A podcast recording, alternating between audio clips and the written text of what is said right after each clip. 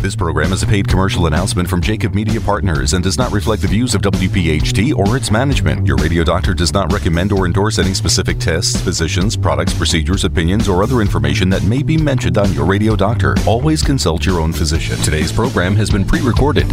Overcoming great challenges like COVID 19 requires great cooperation. This is Dan Hilferty, CEO of Independence Blue Cross. Most of us never imagined we'd be facing an outbreak of this magnitude. But in the face of this challenge, hospitals, public officials, and business leaders have come together. Through effective cooperation, these leaders are taking steps to keep us safe. Slowing the rate of infection from the virus will help hospitals care for those who need attention most. Remember, stay home, leave only for essential needs. Stay informed from sources like the CDC or Department of Health. Take a break from watching the news. Stay well, exercise, and practice self care to make sure you're physically and mentally fit. In our great region, we have a tradition of caring for each other and cooperating to get things done. We'll do it again now. For more, visit ibx.com slash COVID-19. Together, we will beat COVID-19. Talk Radio 1210, WPHT, WPHT HD, WOGL HD3, Philadelphia, radio.com station. From the Malamut and Associates Law Studios, it's time for the Delaware Valley's first radio doctor, on call every Sunday morning at 10. This is Your Radio Doctor with Dr. Marianne Ritchie, presented exclusively by Independence Blue Cross. That is a very, very robust, vigorous achoo sneeze. That's what that is. And that's not what we're talking about. Your health determines your life, your longevity, and your happiness. Let your radio doctor lead the way with your medical education. Your radio doctor, Dr. Marianne Ritchie. Good morning and welcome to your radio doctor. I'm your host, Dr. Marianne Ritchie. Today marks the beginning of our seventh month on the air. I'm very grateful for the support of Independence Blue Cross and to you as our listeners. Last week we learned about hepatitis from common viruses. Today we'll focus on the effects of alcohol on the liver. Here with us today is Dr. Michael Lucey, professor of medicine and chief of gastroenterology and hepatology at the University of Wisconsin. Born in the lovely Dublin, Ireland, Dr. Lucey attended Trinity College. Following medical school and residency, he studied GI and hepatology at prestigious hospital centers in London. He has served in leadership roles at the University of Michigan as the medical director of liver transplants. We were very fortunate to call him our neighbor from 1995 to 2001 when he was director of hepatology at the University of Pennsylvania. Since 2001, he's the chief of division of GI and hepatology at University of Wisconsin. Dr. Lucey is a world-class scientist, highly respected for his work in all areas of GI and liver disease. He was the president of the American Society of Transplantation in 2003, then treasurer of the American Association of the Study of Liver Diseases for three years, and the editor in chief of their educational journal for six years. He has a special interest in the effects of alcohol on the liver and is an expert in liver transplant medicine. Welcome, Michael. I think you should be named King Michael.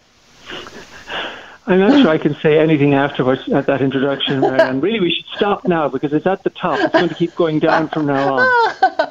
it's like Elvis and Marilyn Monroe, I guess. No, you're only getting better with every day.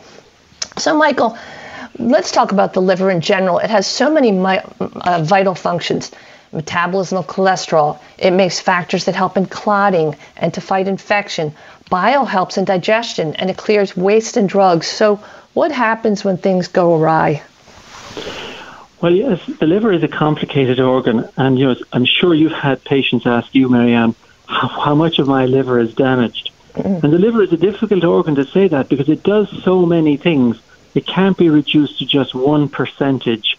Can't be, say, it's 50% damaged or 10% damaged because you've got to talk about all the different functions that it does. But if you want a simple overall view of what the liver does, it's the factory that all the food goes to. Everything that goes into our mouth goes through the bloodstream up to the liver before it's let around the body. And the liver breaks down um, unwanted chemicals that is in the bloodstream from our nutrients from the food, makes new proteins, as you mentioned, makes cholesterol and bile. So it actually is both a clearinghouse and a factory. and it's a major point at protecting the interior of the body from all the stuff that comes in through our gut. So, when we talk about alcohol, is there a safe level that people should know about? Well, that's a question, and as you know, it's a changing answer. Um, mm-hmm. The the and recently uh, a statement has been made by a, a world body published in the English journal The Lancet, saying that there is no safe amount of alcohol that's actually good for you. So taking the idea that, that it's always potentially harmful, and indeed the American uh, Cancer Society have advised against drinking alcohol at all. Now that seems like an extreme position, but it is true that we are now reducing what we think is a safe limit. And so it's, um, I would say, for, for men and for women, they really shouldn't be drinking more than two or three drinks a day, and preferably not drinking every day.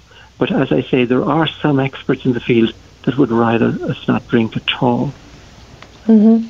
And I think people need to understand as well if you don't drink every day, you can't make up for lost time on a Friday or Saturday. Because I often mm-hmm. interview, especially my younger patients, the culture is such that, well, it's not drugs, it's just a few beers and a few shots on a Friday night.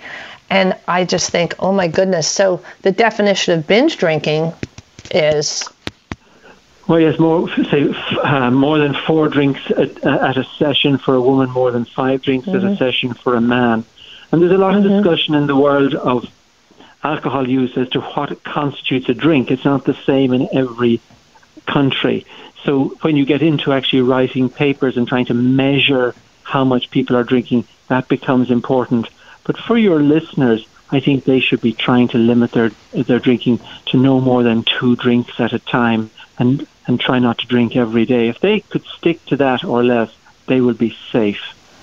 Sure. And so in the U.S., we say one drink or one serving is five ounces of wine, a 12 ounce beer, or a 1.5 ounce uh, serving of 80% proof alcohol. And then, Michael, we know that the the dose of that can affect women is lower, or the serving, because women usually have a smaller body size, different percent of weight in water, and lower activity of the enzyme that breaks down alcohol. Tell us about that, if you would. So we used to say, well, first of all, that's true. So women, it's been shown that are w- women are at greater risk of developing injury to their liver from alcohol for the same amount of drinks consumed as men. So men seem to be more protected against injury. Yet in the past, we used to see far more men with alcohol related liver injury than women and alcohol related cirrhosis than women. And that was because far fewer women drank, even though they had a, a lower safety limit, far fewer women drank to that limit than did men. That's a social issue, and it's changing now. And we are seeing more younger and older women who are drinking sufficiently to damage their livers. Um, and it, relate, it relates to changing social mores um, shown by such things as the ease of which um, alcohol can be purchased in supermarkets, placing of alcohol at the at the uh, checkout counter, for example, so that women don't have to wheel bottles of wine round in their trolley. They can just pick it up at the door. That's been spotted by the people involved in sales, and so women are being targeted in that fashion. So women hmm. need to be careful, and we are seeing women with alcohol related liver disease more than I did when I was in training, for example. Sure. And I think we should emphasize, too, that the type of alcohol does not alter your risk. Am I right oh, about that? No. Oh, no. It's, many a patient has told me, I don't drink, I just have beer. You know, the idea that, that it's only hard liquor is alcohol. No, it's alcohol is alcohol is alcohol. And um, the amount, so there is a, what we call in, in the business a dose response curve. The more you drink, the more likely you're to get liver damage. But it's not a clean dose response curve. And there, so there many patients will say, How could I have liver damage when the next guy at the bar I know he drinks more than I do and he doesn't appear to have any damage? So there are factors related to the individual that make some people more susceptible. Um, uh, sex is one, as you mentioned, um, but there are others as well. There are inherited factors. Um, so there's a dose response, but some people are more at risk than others. Everybody is at some degree of risk, however, and so that's why we advise these lower amounts. So, two questions then. Is that why we think there's a, uh, a, a genetic um, a chance to inherit alcoholism, a propensity to become alcoholic? Well, yes. So, so you're touching on now an important point, and that is that for most people who develop liver damage from alcohol, they also have a drinking problem, and uh, it's not it's, it's not always the case. So there may be those pe- people who don't really who can stop and have no problems with once they're told that they are getting damage to their liver. But for most people who are getting liver damage, they also have a drinking problem.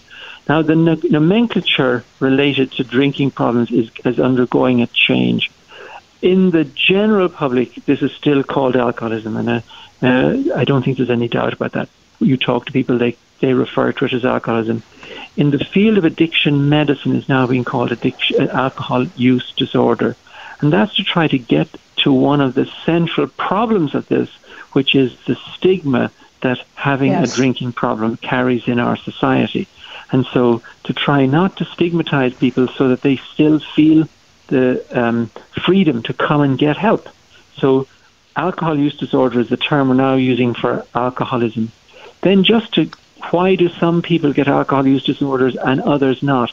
And it's thought that maybe 50% of the propensity to develop alcohol use disorder is inherited, and the other 50% is environmental.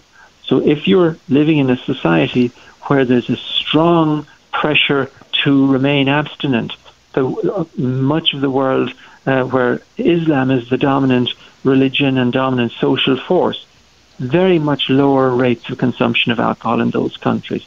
Uh, then there's much less likelihood of developing alcohol use disorder there. But in those countries where alcohol is freely available, not everybody gets alcohol use disorder. It's it's and and and this inherited part is part of the story, maybe fifty percent of the risk. Very interesting. Let's take a quick break and we'll return in just a moment. Thanks for listening to Your Radio Doctor with Dr. Marianne Ritchie, exclusively presented by Independence Blue Cross. If you have a question for the medical mailbag, just send a note to doctor at yourradiodoctor.com. We're back with Dr. Michael Lucey here on Your Radio Doctor. Now, Michael, we've talked about the effect of alcohol on the liver, and we know that heavy intake can increase the risk for heart disease, especially if the patient also smokes. But we also know it can raise the risk for several types of cancer. Let's talk about that for a moment. Well, yes, that's absolutely true. So, taking a very broad look, alcohol contributes to many forms of death, and uh, it predominantly leads to death in younger people. So, its effect on shortening lives is very profound in our society, and it leads to uh, injuries and deaths due to motor vehicle accidents, to domestic violence, to in, uh, accidents at work. But it also leads to liver injury, we were talking about. It damages other tissues as well. Pan- the pancreas. So, p- chronic pancreatitis from alcohol is something that you would be very familiar with, Marianne, in your practice, I'm sure. And then yes. it can damage it can damage nerves, and then it can also cause cancer. So it, it's a prominent cause of cancer in the liver itself. That cancer is called hepatocellular carcinoma, largely in people who already have cirrhosis from alcohol and then getting getting cancer. More prominent in men than in women. But it also contributes to cancers that we don't even think about, such as cancer, cancer of the breast. And it then has effect on other cancers where it's acting with other carcinogenic influences many persons who drink to excess smoke to excess, and so that leads to a linkage with cancer of the lung. So, moderation is absolutely the key here. We could save ourselves a lot of this sadness and pain if we were able to moderate alcohol use. The key to all things in life is balance. There's a there's a balance, and so when you look at uh, liver injury. where does it start, Michael? What's the spectrum of injury that we see from excess alcohol intake?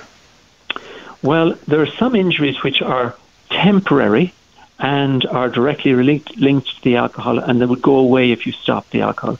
And that's mainly a buildup of fat inside the liver.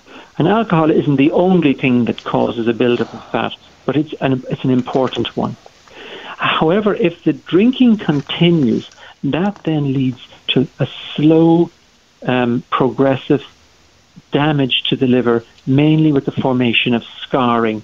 You can rather imagine it a little bit like ha- having um, a, a, a, stew on in, on in, in the oven at a low heat, just slowly cooking for hours. That's what happens over years with the liver. This slow uh, damage with scarring, and the liver has these great powers of recovery so while the scarring and damage is going on, the liver also has this recovery process going on side by side.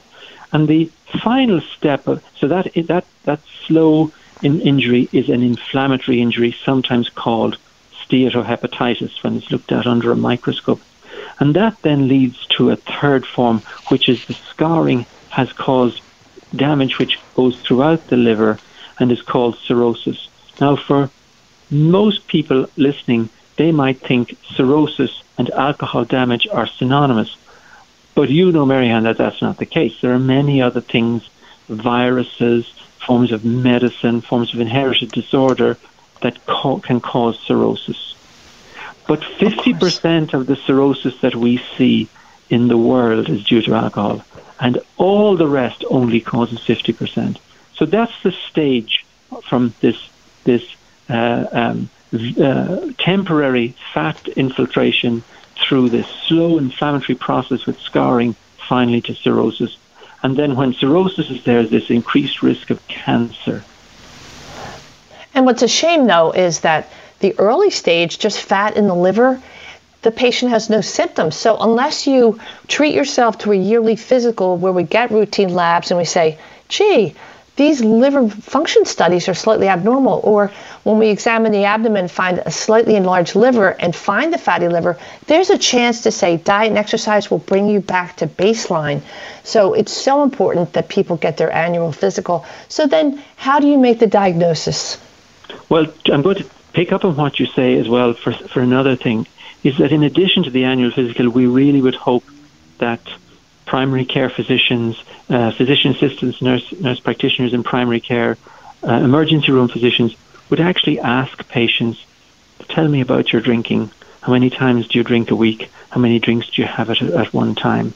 And if they get answers that say, I drink every day, or once or twice a week I drink four drinks a time, that they stop and say, that sounds too much.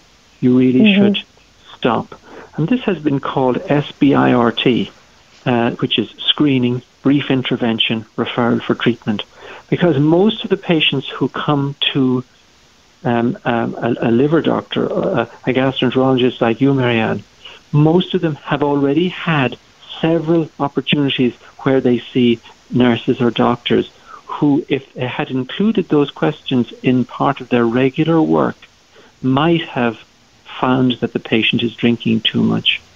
So sure. stopping before the damage is done is far better than trying to capture the patient when the damage is ongoing and trying to fix it. And as you know, at a certain point, the fixing of it becomes very, very difficult. Yes, and I think too, um, when we talk about fat in the liver as the first level of injury, if it becomes inflammatory, steatohepatitis, steo meaning fat, um, that that's when the liver disease can progress. And the other common causes of fat in liver are in, carrying increased weight. And I always tell my patients that fat can deposit in your liver if you are carrying too much weight or if you drop your weight precipitously. So I worry about yo-yo dieting. Big sure. increases and big decreases can also, well, a little fat in the liver can um, put them on the cascade of more dangerous. And, you know, the other thing is, too, if somebody does have liver disease, as you say, the history is so important to say, do you smoke? Oh, no. Did you ever? How much do you yeah. drink? And um, how about over the counter medicines, herbs, supplements like green tea extract? I'm sure you've seen people who take the extract of green tea, yes, that can cause Yes. uh, chemical hepatitis. Yes, and so the history is important, and understanding wh- what the patient is doing uh, with their life is important. Um, the the um, we are also seeing patients who are doing more than one thing, and that's the person who is uh, uh, 20 or 30 pounds overweight. Uh, the weight is distributed around the middle of their abdomen. They've got extra fat in their liver from that, and they're also drinking uh, a six pack. Um, I was going to say six pack of Leinie's because that's a Wisconsin drink. I don't know if you're. it's, it's, maybe, am I, am it's what is it? Maybe Rolling Rock. I mean, there must be. A, I should give you a, a, a, Pennsylvania equivalent. Um, And I think it's uh, Michael's Hard Lemonade. No? yes, That was just a play on words. Any particular brand, but but so that they're they're they're already overweight in a significant way, and they're also drinking too much, and so Yeah. people this is the the, the um, taking control of your life is one of the things that really this is talking about. And if the, the if persons are listening to this and say, well, that could be me, this is a moment in which they can start taking control of their life. And it really is possible to do that, to, to control these things and to help their health for the longer term. And it's so hard if people don't have uh, support in their lives, as you say. And now with COVID, I was reading that um, there is an increased risk of alcohol related liver disease in places where there's a colder climate and fewer hours of sunlight. COVID hasn't helped with that. So uh, when we come back, I'd love to hear your thinking on the gut microbiome.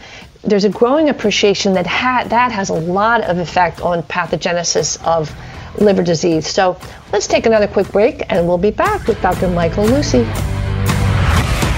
Today's edition of Your Radio Doctor with Dr. Marianne Ritchie, presented exclusively by Independence Blue Cross, can be enjoyed on radio.com. Listen to the show at your convenience. Go to radio.com and in the search bar type in Your Radio Doctor. It's health education on demand.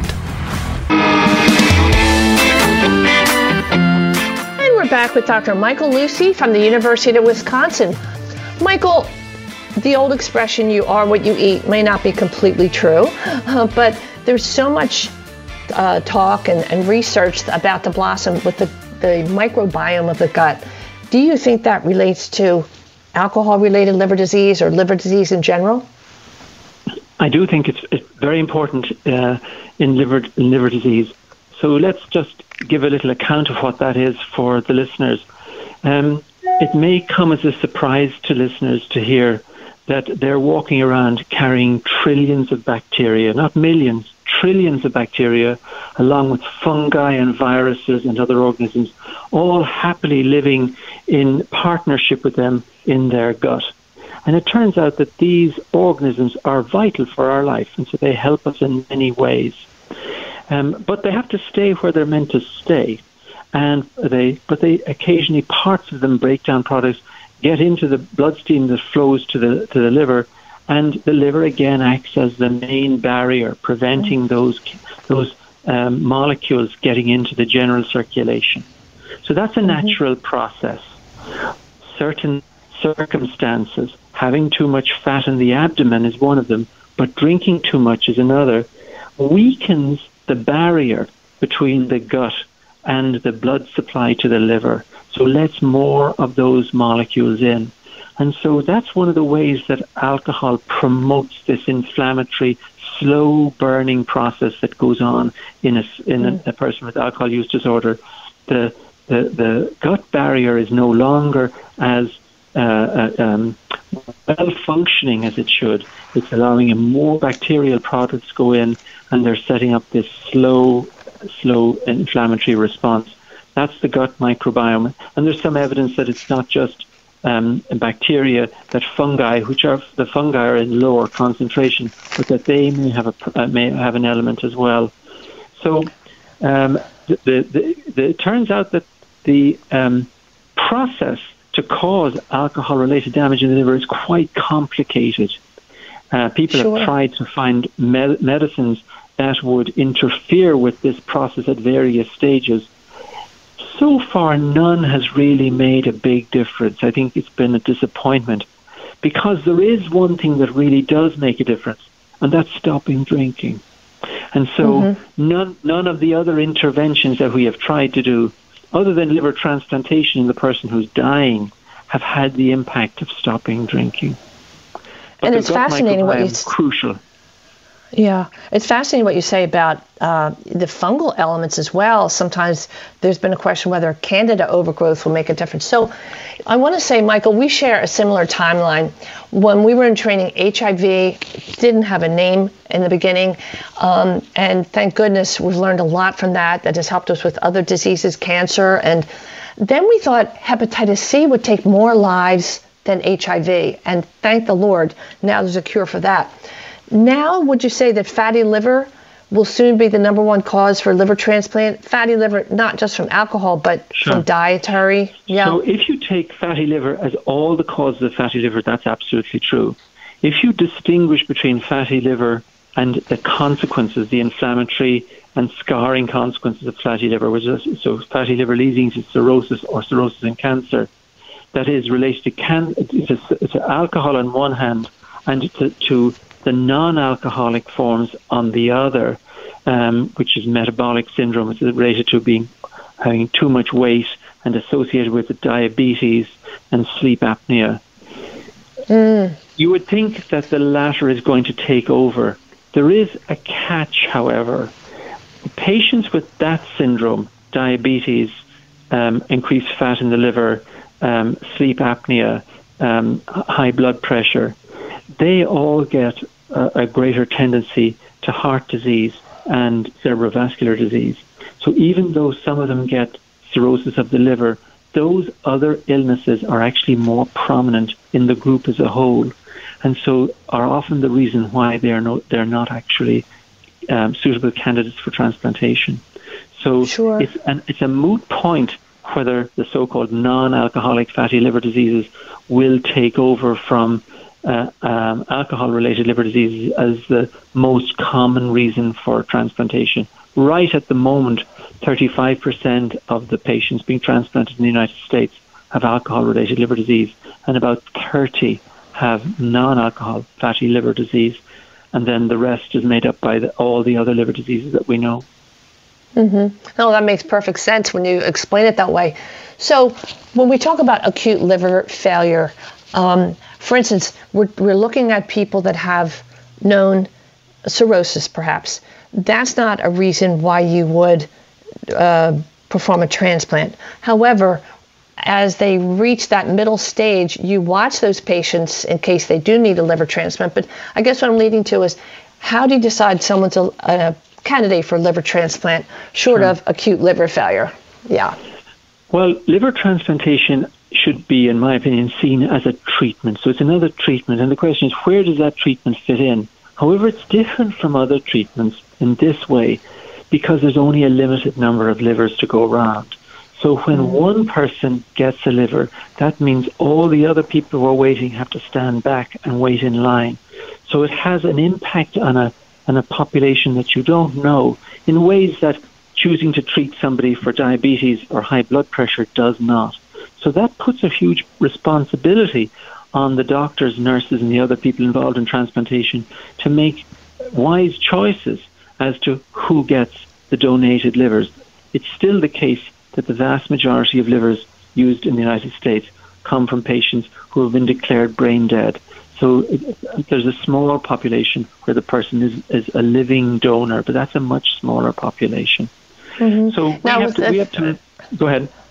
Oh, I'm sorry. I just want to say with living donors, and not to sound disrespectful, but just like a starfish can lose a piece and regenerate, the person who donates, they're not giving obviously their whole liver, but the listeners will reinforce that by giving a, a portion of their liver that the, the donor's liver can regenerate. Did I explain right. that too simpli- in a too simplified no, no, way? you did very well. And I, I, I, knowing that this is for the Delaware Valley, I'd recommend your readers to go in uh, uh, into the to the Art Institute, run up the stairs like Rocky, but go inside. and there's, a, there's a magnificent uh, uh um, picture uh, uh, of Prometheus um, as by by Rubens. It covers one wall and there you see him chained to the rock and the the bird. Sometimes it's a blackbird. I think in that one it may be a blackbird. I forget. pecking away his liver. That was the that was Prometheus's oh, punishment yeah. for stealing fire from the gods. Every night his liver was pecked away, and every day it grew back. So it's just amazing that the ancients understood this power of the liver to regrow. So the same happens when a donor gives half their liver to their brother or to their mother. Uh, their own liver grows back in the same way as that picture in the Philadelphia Art Institute. Well worth mm-hmm. going to see. It's fantastic. And sometimes we don't realize it's a gift until we give it away. Um, Michael, is there a slightly different protocol if a person has liver disease from alcohol intake? In other words, um, I know with acute liver failure, it's a form of treatment, but uh, prior to that, maybe a period period of abstinence no, or no? I think there's, yeah, I think there is definitely a, a distinction that the patients with alcohol-related liver disease get, which is different from everyone else.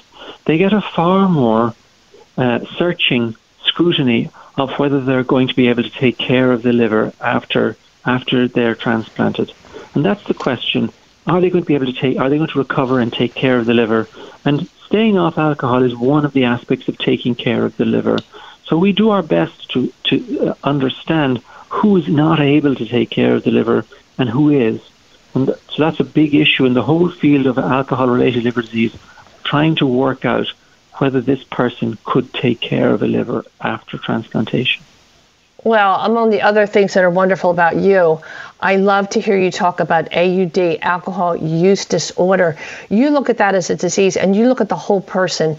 You have a person who has um, a, a, use disorder, not at a person with a liver that's diseased. And I, I the empathy that I hear, or sympathy, I should say, when you speak is, is just beautiful.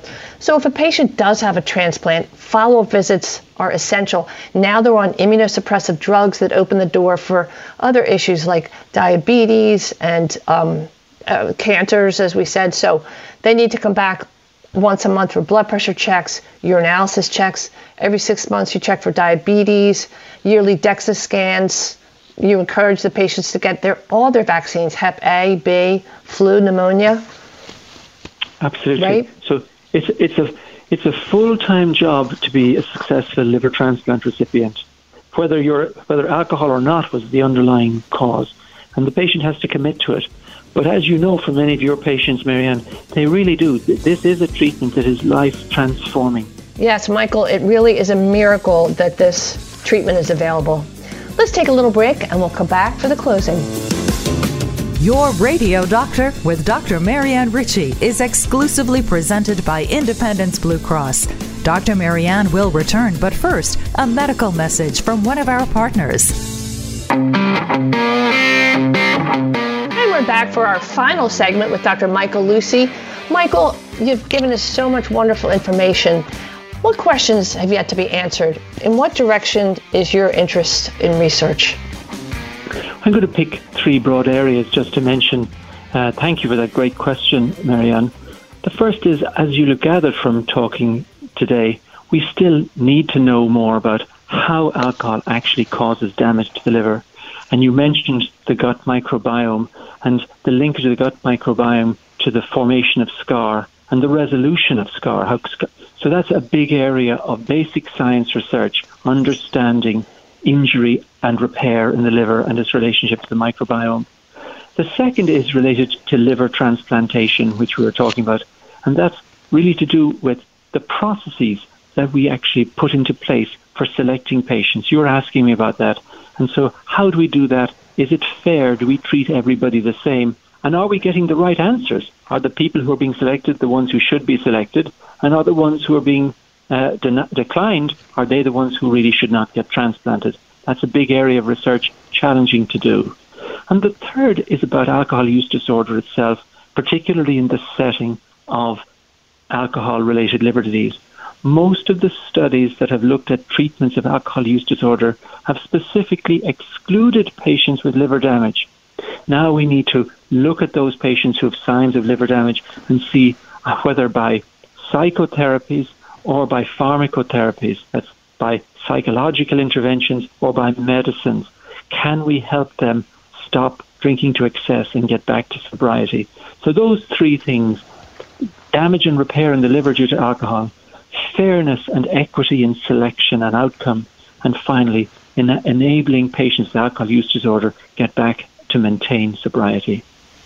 Yes, and I'm sure it's done fairly. You have a comprehensive center that considers all those issues and offers uh, psychosocial support to people as well. As you say, that's the key in in recuperating and and really um, being able to maintain all the visits and and have that good support for the checkups. Are there any contraindications such as uh, maybe extreme heart and lung disease that the person won't be able to tolerate the surgery? Sure. Or? So there are contraindications for any patient uh, with uh, towards a liver transplant.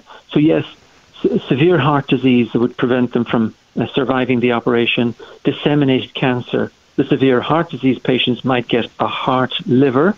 Uh, many years ago, the governor of um, uh, Pennsylvania yes, got a heart liver right. from that's right. He was suffering from he was suffering from amyloidosis, not not yes. alcohol, but just, but that, Bob Casey. So there are, mm-hmm. Yeah, Bob Casey. But so, yeah. so, but but that's an unusual outcome. So more commonly, uh, severe heart disease would stop a person getting a liver transplant, or disseminated cancer would be another example. So that's across the board, whether it's alcohol or not. With regard to alcohol, we still have to struggle with this the problem of the person who's drinking to excess and has been drinking very recently. Uh, is that person safe to transplant? And that's uh, ongoing research about that. And, we're, and all I can say at the moment is we're doing our best, but I'm not sure our best is as good as it can be. Um, so I think that's. I was just was going to mention one thing for your readers. They might wonder about reading about this. If you, I'm yes. sure you've got a very literate group of listeners. But one of my colleagues has written a very nice personal memoir of being a liver transplant surgeon. His name is Joshua Mezrich. It's called When When Death Becomes Life. So if if any of your listeners would like to get get a greater sense of these decisions. How do we make them? What's it like in real life? I'd mm. recommend Josh Mezrich's book. Thank you. I'm going to put that on our website, and I want to thank you for joining us today from Wisconsin. And you know we want you back here in Philly. I'm sure you miss cheesesteaks and Rocky Balboa, but I will give you this. Other than the St. Joe Hawks, Hawks go flying in fight song, one of my favorites is University of Wisconsin on Wisconsin, on Wisconsin. Yes. Do you love yeah. your fight song? You do, you're doing very, very well. But you didn't mention Scrapple. Oh, of course, Scrapple. My favorite, finger licking.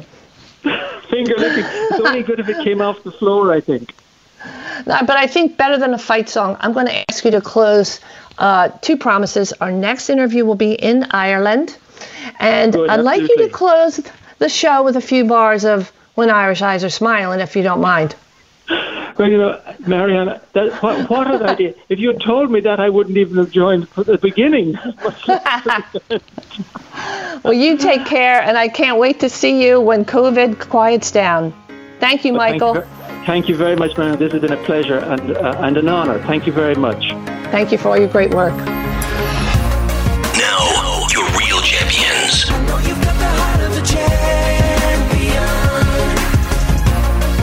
Your real champion this week the road paved with good intentions. Dave Brown considers himself to be a lucky guy and firmly believes everybody is great at something.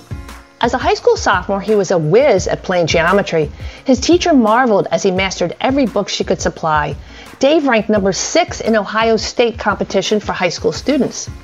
His dad had a medical condition that made it hard to tolerate the heat of day, so he worked the night shift at a nearby high school. One day, the principal happened to read about Dave's math skills in the local paper and mentioned the Naval Academy to the proud father. Dave heard the word military and said, nah. But as a senior facing college tuition, the Naval Academy became more appealing.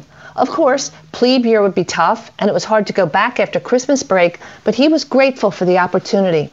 As it happened, Dave was the smallest guy in his battalion, became the coxswain in the fastest boat. And in that final race, they were ahead by several lengths but a stray buoy in their path cost them the trophy. Not skill, but fate chose the winner, and Dave learned the valuable lesson of acceptance. Fate didn't always disappoint. In 1970, Navy played Notre Dame in Philadelphia. After the football game, Dave and a friend attended a mixer at Chestnut Hill College. His eyes fell on Joan, the girl of his dreams, and she agreed to dance. The perfect match, they married in 1975 and eventually settled nearby. Dave and Joan had a lot in common. Dave, a specialist in IT technology, and Joan, one of the first female IT programmers for the Navy. They also shared a love of walking and were members of the Liberty Bell Wanderers, a walking club. Dave was club president for five years. Born in Ohio, he grew up near the National Road, the stagecoach path planned by George Washington and implemented by Thomas Jefferson. In 1811, builders began the road that would lead settlers to the west. Dave treasured a book about the road, a gift from Joan. The couple enjoyed frequent hiking trips till their own road of life took a turn. In March 2011, Joan had vague symptoms and testing revealed ovarian cancer. Despite her strong will and valiant effort, she lost her battle that August at age 58. Dave was crushed but inspired when he happened to see a movie about a man who lost his wife to cancer. In 1996, the man ran the distance of a marathon every day for 75 days from his home in Minneapolis to the Atlanta Summer Olympics. The plan was clear. Dave had tallied over 8,900 miles of running over 30 years. He could walk the road he loved and raise money for the Ovarian Cancer Research Fund in Joan's honor. He covered a half marathon every day till he reached Lewisburg, Kansas. But after 1,234 miles, his tired, swollen legs told him it was time to stop. For 89 days, he was supported by family and friends from other walking clubs. It all just happened. Only four nights in hotels. The rest of the time, he was a guest. He even visited four aunts who happened to live along the road. One last chance to see them all before they died. Dave says, Joan made me a better person. My whole life prepared me for this walk. His message if everyone tried to help other people, we'd have a better world. Since then, Dave has volunteered for six nonprofits, Five have closed during early COVID. His focus now? Delivering blood from the Red Cross Blood Bank to 67 hospitals all over the state and beyond Baltimore, Reading, Brunswick, New Jersey. 490 miles round trip to Johnstown? No problem. When I heard this story, Dave had delivered blood during the pandemic every day for 120 days. Like all the other magical points on his road of life, it just so happens the average lifespan of a red blood cell is 120 days. Joan is smiling down on him. Congratulations to our champion, Dave Brown. Join us next Sunday for our very special guest, Sister Mary Scullion. Hear about Project Home and her beautiful work supporting those who experience homelessness. Listen to our shows on yourradiodoctor.com. Stay well and stay tuned for the sounds of Sinatra. And remember, your health is your wealth. Thanks for listening to your Radio Doctor, Dr. Marianne Ritchie, a Jacob Media production. If you're interested in learning more about the power of the radio hour, contact Joe Kraus at 267 261 3428. This program is a paid commercial announcement and in no way represents the views of WPHT or its management. Today's program has been pre recorded.